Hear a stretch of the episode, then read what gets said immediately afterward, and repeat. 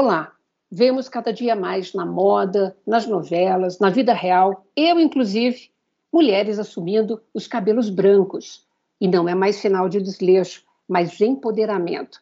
Mas afinal de contas, como cuidar desses cabelos grisalhos, desses cabelos prateados? Minha convidada de hoje tem dicas preciosas para gente.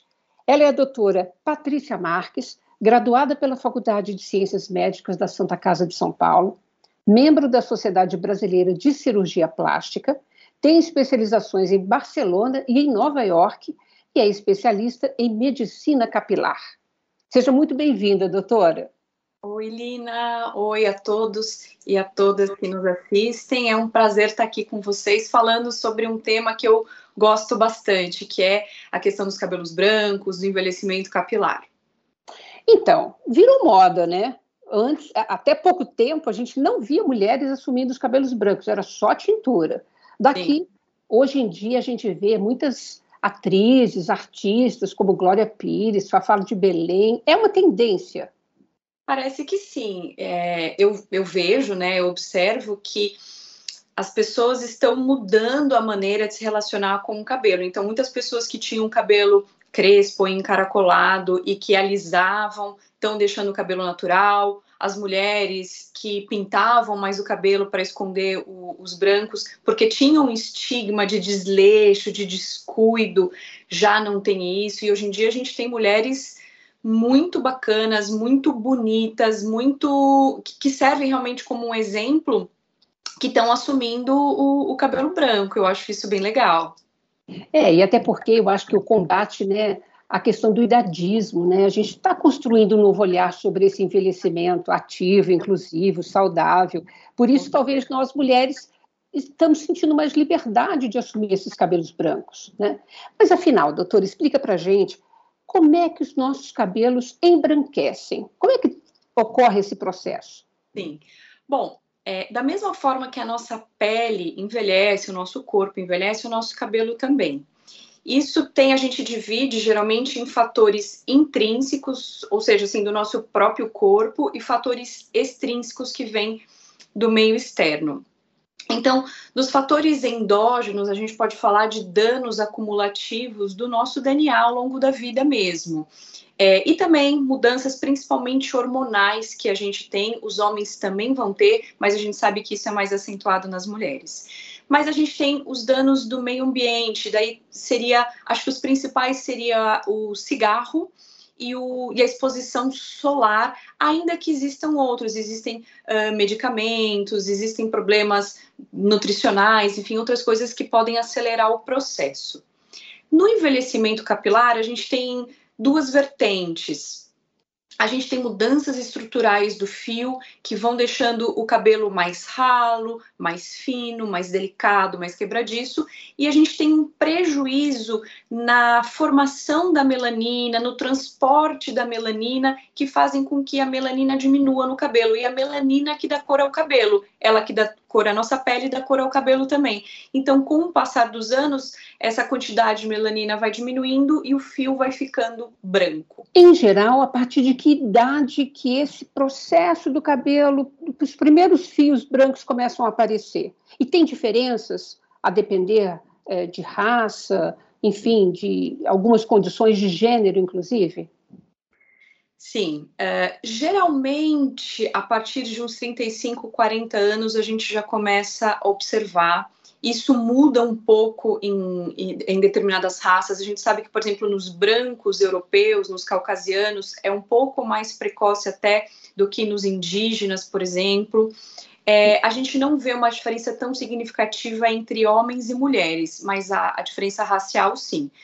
Então, eu diria que a partir dos 40 anos, a maior parte das pessoas começa a notar uh, alguns fios brancos, mas daí vai depender mais da genética até da própria pessoa. Tem pessoas que ficam com muitos cabelos logo, tem pessoas que surgem alguns, mas vão ficar com o cabelo mais branquinho mesmo, só depois dos 50, 60 anos.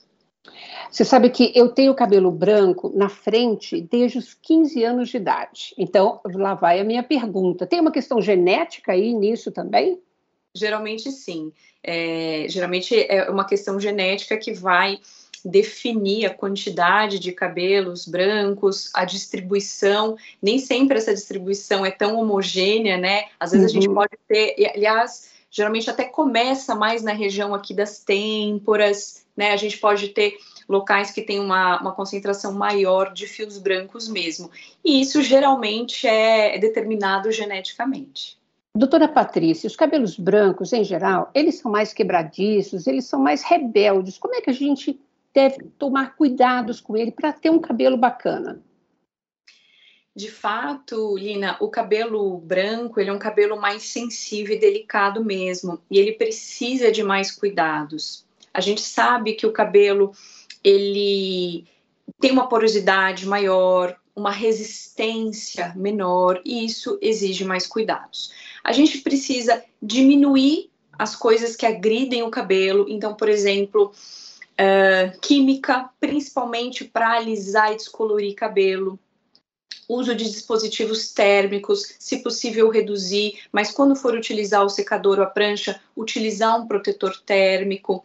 Também tomar bastante cuidado com exposição solar. A gente tem produtos que são protetores solares que a gente pode usar no momento da piscina ou da praia, e a gente também tem chapéu com protetor, proteção desculpe, solar que podem ser utilizados.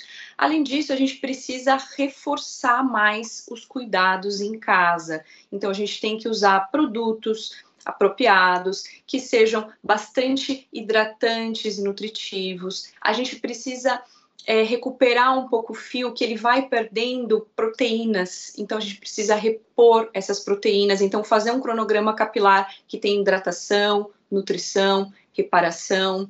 É, a gente também precisa utilizar produtos que matizem a cor, porque o cabelo pode ir amarelando. O sol piora esse efeito de amarelamento. E a gente tem produtos específicos para isso, para manter aquela cor bonita, brilhante, não amarelada. É, então, é importante ter esses cuidados em casa também. É importante cortar o cabelo com frequência, independente do tamanho que a pessoa queira deixar, mas deixar as pontas sempre bem cuidadas também, porque essa porosidade maior às vezes deixa o cabelo um pouquinho mais desalinhado. Então, acho que esses cuidados são bem importantes. Você, eu vou retomar algumas das questões que você já nos, nos deu aqui como orientação geral. Amarelamento do cabelo grisalho é muito comum. E arroxeamento também é muito comum. Né? A gente vê muitas mulheres usando aqueles shampoos roxos e que saem do cabelo meio arroxeado, em vez de ele estar grisalho, um branco, né, mais para o neve e tal. Qual que é a sua orientação para a gente? Sim, a maior parte dos produtos que combatem esse amarelamento são aqueles roxinhos. E dependendo da potência, eles podem deixar o cabelo um pouco lilás no início. Uhum. É, essa cor lilás ela vai saindo em alguns dias e geralmente os produtos de uso domiciliar não conseguem deixar o cabelo roxo, tá?